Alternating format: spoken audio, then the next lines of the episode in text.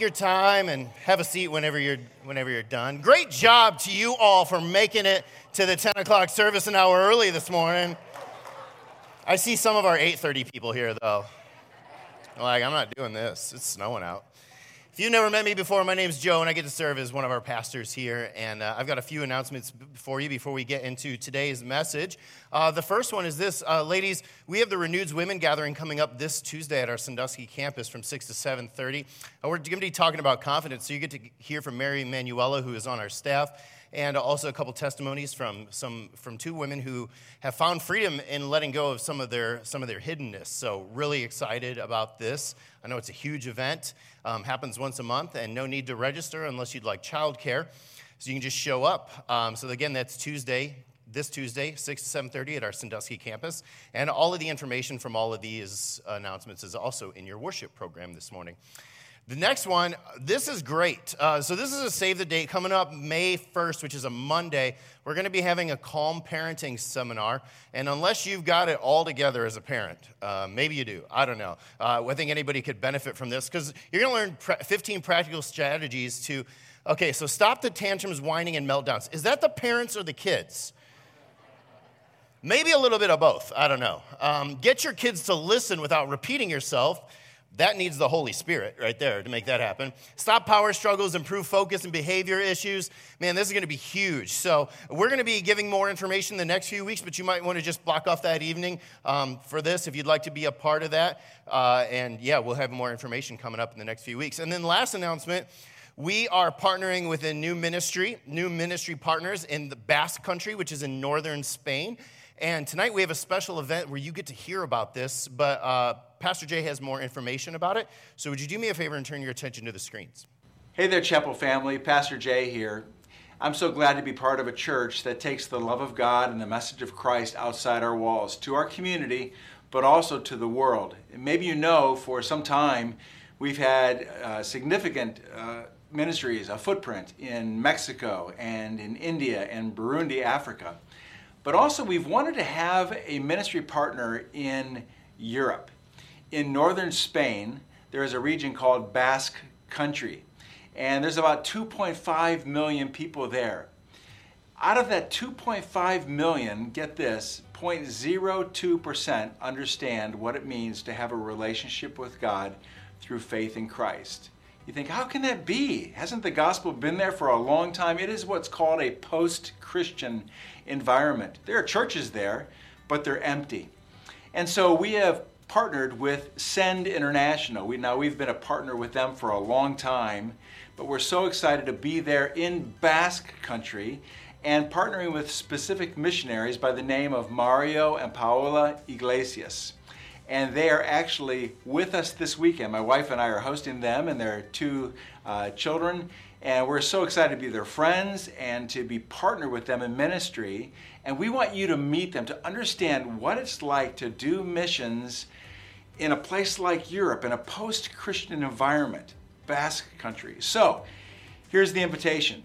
If you're watching this on Sunday, it's this evening uh, on the 12th 5:30 p.m. at the Sandusky campus in room C2. We're going to have pizza and you're going to hear from Mario and Paola 5:30 p.m. to 6:45 p.m. Come and ask questions and hear what it's like to be a missionary in a place like northern Spain.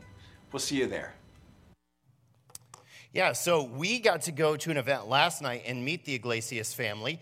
And we just had a great time getting to hear some of their stories. It was kind of funny because they had their two kids there, and it was my wife and my youngest son, Mac, and myself. And Mac speaks about zero English or Spanish, and their kids speak about zero English, but they still figured out a way to play the Nintendo Switch together. It was really cool. Uh, play is the universal language of kids, that's for sure. we got to hear some really interesting stuff. They were telling us that if you were to walk around this Basque area where they are and you were to give somebody a pamphlet or a tract about Jesus, they would throw it back in your face. They don't want to hear anything about it. Uh, they have worked so hard to build relation, relational equity with people in order to even start to mention the name of Jesus to them as well too. They don't even call themselves Christian in the, com- in the country because that word Christian has such a negative connotation to the Basque people. But you get to hear their story and ask them some questions and eat some pizza tonight at our Sandusky campus uh, from 5.30 to 6.45. Uh, we had such a great time hearing their story last night. I highly recommend um, that you go and be a part of this. It's a great opportunity to, to see where the church is headed to this specific region in Spain as well. So, this morning, though, we are going to continue in our series that we started a few weeks ago about the armor of God. And I want to start, start the morning with this question. It's this Have you ever been deceived? All right, I'm not talking about just like lied to, I mean deceived. Uh, maybe this has happened to you. Have you ever gotten a, let me ask you this first. If you get a call on your phone and you don't know the number, how many of you don't even answer it? Right? Yeah. So many robocalls, so many scams. Uh, and we thought robots were going to take over the world one day. We didn't know it was going to be through our phones. I get these calls sometime where they call, and what do you know? It's the IRS. And uh, man, apparently I didn't pay my taxes in like 2005, and they are they are standing by ready to arrest me if I don't if I don't pay this, right? Now, obviously, I don't want to be arrested. And they're like, yeah, you owe like so many thousands of dollars, but if you just want to pay 570 some dollars today with iTunes gift cards, what do you know? They won't arrest me. Like, I didn't even know the government was taking iTunes gift cards. That's incredible. Well, what they don't know, and you may not know, is I'm a police chaplain. So I get an email every morning that lists all of the current warrants for arrest. And I say, well, that's interesting because as a police chaplain, I checked the email this morning and my name wasn't on the warrant list. Hello? Hello? They hang up. It's like, wow, all of a sudden they're not interested in arresting me anymore. Maybe you've been scammed. You get a call from somebody who is pretending to be a loved one and they're in trouble and they need money. Um, maybe it's somebody saying, hey, your Amazon account has been hacked, it's a phishing scam, whatever. Just know that you are not alone because data shows that the FTC report, received 2.8 million fraud reports from consumers in 2021. So, uh, deception is alive and well. But I want to take you back even further than that. We're going to go back to 1184 BC when the bloody, brutal Trojan War was taking place. For the past 10 years, the Greeks had been trying to conquer the city of Troy uh, with no victory whatsoever. So the Greeks changed tactics on the, the direction of Odysseus. They devised a plan that was all about deception. And that's going to be our word today deception.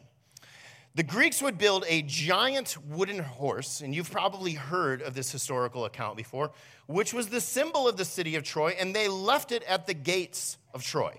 Then the Greeks, try, the Greeks pretended to sail away and leave Troy for good. The people of Troy believed that this was a peace offering uh, to their gods and a symbol of their victory. So they bring the wooden horse into the middle of the city. But what they didn't realize is that the Greek, some of the Greek soldiers were hiding inside of the horse. And that night, after the Trojans went to bed, the Greek soldiers snuck out of the horse, opened the gates, let the remainder of the Greek army in, and they they went into the city, and the rest is history. The Greeks' deception led to a surprise attack in the middle of the night, and the Greeks finally conquered Troy. And that term, Trojan horse, is still used today, oftentimes describing cybersecurity. This is uh, a cybersecurity company, CrowdStrike, says a Trojan horse is a type of malware that disguises itself as a legitimate code or software once inside the network, they can damage files or steal data. So, whether it was a Greeks sneaking a horse into Troy or a hacker breaking into a network, both exemplify a scary reality of deception. It seems to be good and it seems to be true until it's not. And deception isn't necessarily an outright lie, it's concealing or misrepresenting the truth. And you only find out that it's bad when it's too late, and then you're face to face with the consequences of it. Well, why, does this, why is this important about the armor of God? Well, if you haven't been here in a while, last week we kicked off a new series talking about the armor of God, which is found in Ephesians 6. And we said that we needed to put on the armor of God in order to battle against the evil one who's known as Satan, right? We, we believe that, that, that Scripture tells that there is a literal enemy uh, in the spiritual realms, known as, the, known as Satan, Lucifer, the devil. You've heard different names for him. And in order to battle against the evil one, in order to battle against the enemy, in order to battle against Satan, we have to put on this armor of God. And one of the descriptions of Satan that we see throughout Scripture is this word deceiver. Deceiver. And again, like the Greeks are like a hacker, what's scary about Satan is that he's so deceitful, he can make anything look good and look truthful until it isn't. And then you're left dealing with the consequences.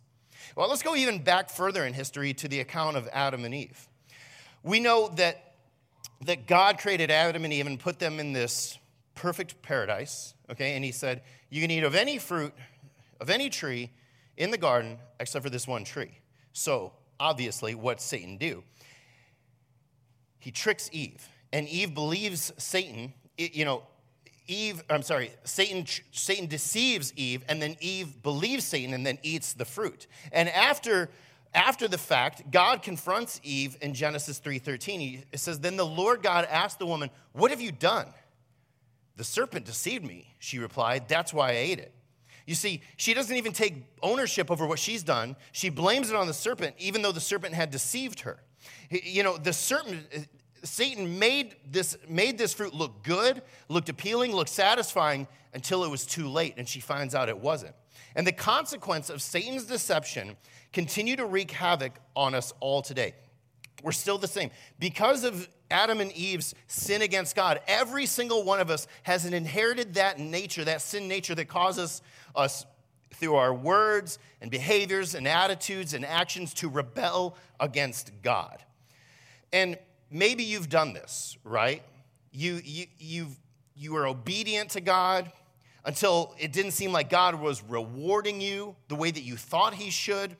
And so then again, you turn to something else to make you feel better, right? You thought God was holding out on you. And so you turn to sin, you turn to something else to make you feel better because you have been deceived. And, and I think about how Paul describes Satan in his letter to the church in Corinth. He says this that even Satan disguises himself as an angel of light, which is also deception. Because Satan is often descri- described as, you know, this red guy with hooves and horns and a pitchfork and a tail. And it's sort of cartoonish and it's a caricature of who he is. And I think that Satan loves that description because if we think about him that way, we're not going to recognize him or take him seriously or his deception seriously. And what Satan does well, what he does too well, is that he tempts us by appealing to our desires and our dreams and our pleasures. He can make things look so good, so truthful that they are actually, you believe that they are from God Himself. I've had people come up to me wanting to do something that I knew in my heart was not what God was calling them to do. And they, they're like, you know, hey, I think that, eh, you know, God is calling me to do this or make this choice or be with this person or whatever it is.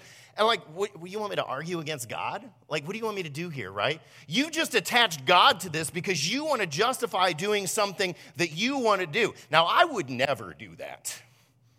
Maybe once. I don't know. Maybe a few times. Maybe a hundred times. But right, sometimes we want something so bad, we'll figure out a way to even manipulate Scripture to make it so that it seems like this is what God's will is for our life. So, so he, God or Satan uses things as bait, hoping he can trick us into making us think that it's the real deal. And once we take that bait, he hooks us, and he has us, and it's really hard to get away from that.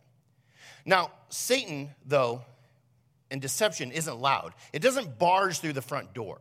it comes through the side door, hiding its true intentions. And so, knowing this, Paul says that we need to put on some armor. And he talks about the first two pieces of armor, saying, Stand your ground. All right, stand your ground. Don't let Satan push you around. Putting on the belt of truth and the body armor or the breastplate of God's righteousness. So let's start with this first piece of armor, putting on the belt of truth. So, the first thing that you probably think of when putting on a belt is something like this you know, a belt that is designed to hold your pants up. But this wasn't the picture that Paul had in mind. Instead, Paul is talking is asking us to imagine the type of belt that a Roman soldier would wear, which is the imagery that Paul is using to describe the armor of God. It would have looked something like this, more of a girdle than a traditional belt. Uh, theologian John Stott describes it this way. The belt was underneath everything. It held the soldier's tunic together and held his sword. It was hidden, but it gave the soldier a sense of strength and confidence. When we're getting our clothes on, you typically put your belt on last, unless you're really weird and you put it on first. I don't know. A soldier, however, would put their belt on first, and everything held together, and because everything was held together by it. Paul says to stand firm against the enemy's deception and trickery. In order to do that, we need to put on the belt of truth first. Now, the belt of truth is what Paul is referring to biblical orthodoxy. Uh, Dr. Nicholas Perrin explains the meaning in simple terms. He says the word orthodoxy means straight thinking or true thinking, and biblical orthodoxy means straight thinking on the basis of the Bible. Now, all people, regardless of religious beliefs, whether you have religious beliefs, operate from some kind of orthodoxy that, ex- that acts as the foundational truth that transforms a person's values, uh, ethics, and beliefs. It's called their worldview. Everybody has a worldview. Everybody operates out of some set of foundational beliefs that then affects their thoughts, their actions, their behaviors. You know, if you believe that there is no God, you will live a certain way about your life. Versus somebody who believes that there is a God is probably going to live quite differently from somebody who believes there is no God. If you believe that God is just this far off, distant creator who put the universe into motion and then stepped away, you're going to live one way. It, but if you believe that God is personal and acquainted with your life and loves you, you're going to live a completely different way. So, your orthodoxy, your worldview, your truth is going to determine how you live your life. And as a Christ follower, where do we get our truth? we get truth from a lot of places, right? You get truth from your friends, from your parents, from social media, from the news. But as a Christ follower, the scriptures are to be our main source of truth. And it's not something that we just look at on Sundays or when we need a quick pick me up or inspiration. It's something that we must go to every single day so that by the scriptures we see ourselves, God, and our world through the eyes of God Himself. You know, this Bible, which was given to me as a gift about 15 years ago, I mean, and it's, it's pretty beat up because it's been with me all over all over the place, been to Mexico with me a bunch of times, and it's beat up. And the reason is because I use it a lot. This, to me, is life. These are the words of God. This is truth. Is it the same for you? Because, because the reason that Paul lists the belt of truth first is because it's what holds everything together. And if it's that important, why don't we do it every day? Why is it so strong? Why is it such a struggle to get into the scriptures daily? Now, you might think of the, of the Bible as, some, like a Sunday thing, right? You know, you go to church, maybe me or one of the other pastors teaches from the Bible, and that's where you get your truth from, right? But, but you see, when Jesus was being tempted by Satan in the desert, okay, so, so even the Son of God was not immune from the deception of, of Satan. You know, Jesus had been fasting and he's hungry. And Satan says, Hey, if you're the Son of God, why don't you just turn these stones into bread and have a snack, right? You're not on keto, just do it.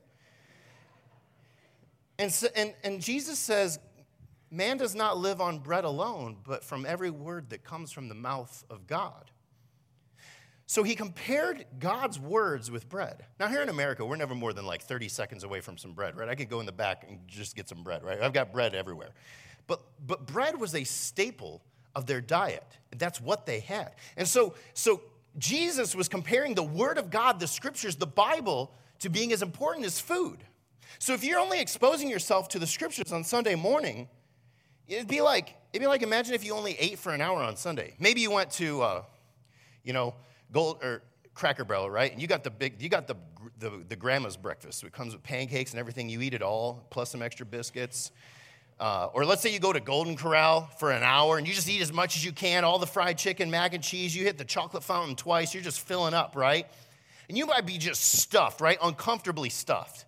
But I guarantee you that by the time Monday afternoon rolls around, maybe even Monday morning, you're to be hungry again, right? And yet we treat God's word as though it's optional, not as important as food we say, well, as long as I get, you know, some, some of God's truth on Sunday morning, you know, the pastor reads it, and, you know, I go to Bible study on, on Wednesday night, you know, I get some then. And you would not, if you only ate twice a week, do you think you'd be a healthy person? No. And yet we think that if we only get God's word once a week or twice a week, that we're going to be healthy in our spirits. It's just not true. We have to, rem- and, and this, is, this is not all your fault. This is not all my fault. You have to understand is that we have an adversary who is fighting to keep you out of this book. We have to remember we have a, an adversary who's fighting against us every day. It's his goal, it's his mission to do whatever it takes to keep you out of God's truth. C.S. Lewis says it great in his book on spiritual warfare, The Screwtape Letters, which is writing from the, pers- writing from the perspective of, of a demon, says this It's funny how mortals, which is us, always picture us as putting things into their mind. In reality, our best work is done by keeping things out. The enemy's greatest weapon isn't lying to you. The enemy's greatest weapon is, is to keep you from hearing the truth, right? Because let's say you wake up early in the morning to do your Bible reading, and you wake up and you're like, man, it's been a long week. You know, I'm tired. I just, you know, an extra hour of sleep sure would feel good, and God would want me to rest, you know, and I'm gonna read the Bible. You know, I, gotta, I can take an hour lunch today, I'm gonna read it then. Lunch break comes around, guess what? Your boss gave you an extra task you didn't expect. Now you got to do that work through your lunch. You're like, okay, no problem. As soon as dinner is over, I'm sitting down, I'm reading the Bible. Dinner gets over. What do you know? One of your kids wants to play Scrabble. Next thing you know, you're playing Scrabble. You're like, fine, I'm just going to read it right before I go to bed. You sit down, you lay in bed, you open up your Bible, two verses in, you're out. Happens, right? It's the tactics of the enemy will do anything, including good things, in order to keep you out of God's word. But if we don't know where we're, if we don't if we don't have a good foundation of truth, it's going to affect the way that we think. It's going to affect how, how our minds work. Think about this. When you experience pain, God's truth is this that God is good and that I can trust him. You may not understand what you're going through, okay, but you can know that, that God is good and he loves you and he's in control and he's with you. One truth leads us to believe that God is good and that, hey, life is hard, right? But Jesus calls us to walk with him anyway. The other truth leads you to believe that God is against you, right? That whatever you're going through must be because God isn't good or God isn't for you or God is punishing you because you aren't being Christian enough. That's not true. Romans 8 1 says that therefore there is no condemnation for those who are in Christ Jesus. God is not punishing you. You're not on trial. You're not even in the courtroom. Jesus already paid that price. One truth leads us to believe that God is good and God is for us. The other truth leads us to believe that God is against us. With my finances, right? God's truth, that I am a steward of what I've been given. The alternate truth is this I'm in control of what I've earned. One truth leads us to believe that God has gifted us with the abilities to earn money through our occupation. And as a result, everything that we have, even our abilities, belong to Him. The other truth believes us that we have rightly earned everything through our own hard work. I have pulled myself up by my own bootstraps. I'm an American, right? God has nothing to do with it, and as a result, everything that we have is ours. Everything we have is ours, and we do everything I can to hoard it, to keep it, to protect it. Think about this in relationships. God's truth I am here to serve people. The alternative truth people are here to serve me. One truth leads to a mindset of selflessness, selfishness, selflessness and unconditional love. The other leads to a mindset of selfishness and conditionality. The enemy will do whatever it takes to keep you busy or preoccupied or to deceive you into thinking that you can operate on your own apart from God's truth. And he will do what he has to make you ineffective. And now, I'm just going to say this this is not a biblical principle. This is just, as, as one of your pastors, this is just my uh, challenge and advice to you. Uh, I think that there's something special about the morning. And here's why. Uh, you know, there's so many times in the Gospels where Jesus said that Jesus got up early and went to a solitary place to pray. Um, you know, I found that, you know, I wouldn't put on my belt. I wouldn't like go around all day with no belt and then put it on right before I went to bed, right? That's just weird. I don't need a belt for my pajamas. And, and it's almost like, well, I kind of want to know the truth of what God has to say about me before the day comes at me, then after the day has already happened, and then have to look retrospectively at the day and try to apply to God's truth to everything that has happened up to that point. And so maybe for you, you might say, well, you know, I'm not a morning person. Of course you're not. Nobody's a morning person, right? Until you start getting up in the morning. Guess what? Now you're a morning person. You know, you might say, well, I just can't concentrate. You know, there's a million different great reasons for you to not get up in the morning and get into God's Word, to have some chair time. My challenge to you is pay attention to that tension. Is that really true? Or is that Satan just doing everything he can to try to keep you out of God's word? He will do what he, can, what he has to to make you effective, ineffective because Satan can't do anything about your salvation, but he's not letting you bring anyone else with you. So he's going to discourage you. He's going to cause division in the church. He's going to distract you. He's going to place your focus on yourself. He's going to protect you. He's going to cause you to protect yourself and your resources. He's going to make other things other than the gospel more important in your life than the gospel whether it's social issues or politics or money or whatever it is. He's going to destroy your marriage and erode your relationship with your kids, and he's going to paint a picture of freedom that doesn't involve God. And if you feel like the enemy's starting to win in your life, then it's time to do what Paul says and hold your ground. Stop letting him push you around. Stand firm, resist his tactics because God has equipped you to do so. You know, I think a lot of times we feel helpless in this, but, but you're not helpless. You're not powerless, you are forgetful. We forget that, that, God says this in 1 John 4 4. He says, Greater is he who is in you than he who is in the world. I think, I think sometimes we forget the fact that, that if you are a follower of Jesus, it says that his spirit comes to live inside of you. The same spirit that literally rose Jesus from the dead can absolutely equip you to fight against Satan and his tactics. The Holy Spirit lives in you, and his power and wisdom are available to you. Don't forget that. And it starts with putting on the belt of truth, and I would say, from my personal opinion as one of your pastors, at the beginning of the day. And one of my favorite one of my favorite passages that shows us how to do this is Paul's words to the Romans. He says this Don't copy the behavior and customs of this world, but let God transform you into a new person. How? By changing the way that you think. Changing the way that you think. Humans are complex, but not complex. Our brains are kind of like computers made out of fat. It's sort of like input, output, right? If you have if you have false input, you're going to have false output. If you have bad input, you're going to have bad output. If you have true input, you're going to have true output. The way the enemy is going to lead you down a road of destruction is by causing you to think things that aren't true. Because harmful actions always begin with harmful thoughts. Sinful actions always begin with sinful thoughts. Selfish actions always begin with selfish thoughts. Paul says that inward transformation begins with what you think about. And the more your thoughts are shaped by God's truth, the more you will think and become like Jesus. And when you become more like Jesus, guess what? You'll live your life for Jesus.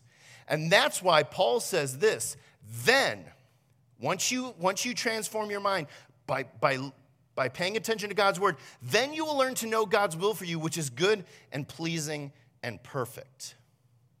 If you've ever wondered what God's will is for your life, Paul's second piece of armor will help explain this to you. Paul because a lot of times people are like, you know, when, I, when you know, I was in student ministry for 10 years and working with students, a lot of times they, they automatically equate Paul or God's purpose with their life with sort of vocational direction. They're like, well, I think God's purpose for my life is for me to go, you know, maybe into the military or go to this college or go into this field or whatever. You know, and maybe it's like, hey, you know, I feel like God is calling me to go to go to go to Bible college, go to seminary, maybe be a pastor. And I'm like, yeah, but I've seen the way you treat your friends, and I think God is more concerned with you loving your neighbor first right? God is more concerned with you becoming like Jesus and less concerned about where you're going to work. Because whether you work in a restaurant or whether you work as a CEO of a Fortune 500 company, Jesus' purpose for you is to love Him and love others. When you, when you, when you become more like Jesus, when you think more like Jesus, you'll live more like Jesus. Then you will know what God's will is for you. And if you've ever if you've ever wondered what this looked like, here's, here's another thing that Paul says to help explain it to you. Paul instructs us to put on the body armor or the breastplate of God's righteousness, something that looks like this. And maybe, you know, if you put this on, maybe it wouldn't look as defined. You know, Pastor Charles said his would be a little more round in the front. I don't know. but John Stott tells us that he says that the body armor or breastplate covered the front and back of the soldier. It was a major piece of armor that protected the most vital organs. The body armor or breastplate protected Roman soldiers from arrows that were shot their way or other assaults that they experienced from the enemy. Paul likens this to an armor of righteousness, explaining that we have to put this on in order to protect ourselves from this deceit of the enemy. Paul gives a great example of this earlier in Ephesians. He says, "Put on your new put on your new nature created to be like God, truly righteous and holy." Well, righteous or righteousness is kind of a churchy word, but it really means living rightly, living like Jesus. God's will for your life, again, has less about who you marry and what job you take and more to do with becoming like Jesus and living like Jesus. And when we live rightly, when we live like Jesus, it acts like armor that protects our most vital organs, especially your heart. Which means the opposite is true, right? For when we don't live righteously, then we have no protection. The enemy who studies film on you, who knows your weaknesses, who knows if there's something that he can attack, will go after it. That, you know, whether it's a lack of self control, areas of pride, areas of laziness, lack of trust in God, unhealthy relationships, as Pastor J.D. Greear puts it, whatever is uncovered in your life, whatever isn't protected by armor, the enemy will use that to attack you. And so we must protect our lives through right living. But why? Why, right? That's always the big question that I want to address. Why is this important for us as followers of Jesus? Well, if you're a follower of Jesus, you're on a different team now. You went from sinner to saint. And maybe you never thought of yourself as a saint, but, but biblically that's true that you are saint, that you are holy, not because of your goodness, but because of what Jesus did on your behalf. You are forgiven. Therefore, you can't go back to enemy territory. You don't belong there anymore. You have a new mission to love Jesus and to love others. And, all, and, and that love others is important because another image of God's righteousness that Paul has to do, talks about has to do with others. It comes from the imagery of the divine soldier in Isaiah 59, 15 through 17. He says, The Lord looked and was displeased to find that there was no justice. He was amazed to see that no one intervened to help the oppressed. So he himself stepped in to save them with his strong arm, and his justice sustained him. He put on the righteousness as his body armor and placed the helmet of salvation on his head. God saw that no one was, was intervening on behalf of those who were oppressed, who were broken, who were helpless, and needed justice, so he himself did something about it. And the image here was also that body armor of righteousness. And so, for us, our hearts must beat like God's for those who are oppressed, who are marginalized, who are helpless, who need help. To put on a breastplate of righteousness means that we will fight the enemy on their behalf. We will act as God would in the situation, not just say we care, but show we care. Why? Why is this important? Because Christian church, we are called to be God's agents of healing and transforming grace into a broken world. That is what we are called to do. But there's a real enemy and he's coming after you. But there's a real God and he's here to protect you and ultimately to help you win that battle. May we put on that belt of truth and that body armor of righteousness. But how? How do we do that? Well, I think one of the first things to do is to remember. There's a reason that the Bible tells us to remember because you and I, uh, you know, as humans, we are very forgetful, right? Because the message of the gospel is don't is is not don't sin, right? The message of the gospel is that you have been forgiven from your sins past, present, and future. And Jesus, who forgave you, calls you to walk with him, to walk with God. The gospel isn't primarily about us sinning less, although it is, but it is about the reality that we have now have Jesus, that we have God. And so Romans 3:14 invites you to put on the Lord Jesus Christ and make no provision for the flesh to gratify its desires. That means what? That means you live wisely. That means you live with discretion and that you err on the side of caution, and that maybe you need to make some changes no matter how radical they, be, they might be. Maybe that means giving up a show that you watch. Maybe it means deleting social media. Maybe it means me getting up an hour early. I don't know. Some of you know my story, some of you don't, but like, you know, I was a severe alcoholic for a long time, and then God, in a moment, a miraculous moment, freed me from that. And the hardest part about that was I had to learn to live a new life. I had to find new friends, I had to find new hobbies. I had to find new ways to, to spend my time. And I also knew that I couldn't do it alone, that I needed people in my life who could encourage me and hold me accountable. And so, do you have people in your life who have not only the right, but the obligation that when they see you going down the wrong path, to call you out on it, and you listen to what they have to say. How do you overcome and protect yourself from the enemy? I think remember, remember the good news that you have been forgiven, that you are now called to love God and to love others, to be an agent of His healing and transforming grace into a broken world, and to make sure this is important to you as food. To keep your eyes on Jesus daily, daily. Let me pray for us. Father, I am so grateful that you have not left us here to fight the enemy alone. Father, that you have given us armor, that you have given us a belt of truth and a breastplate of righteousness. And God, may we see your truth as important, as vital as food. That it is not a once a week thing, it's not a twice a week thing. Jesus, you said that it is a daily thing. Jesus, you said that man does not live by bread alone, but from every word that comes from the mouth of God. May we make your word a priority, and through that, would we be transformed. God, thank you. Help us this week to live righteously and to live in truth. In Jesus' name, amen. Hey, thank you so much for being here. Hope you can make it tonight. If not, we'll see you next week.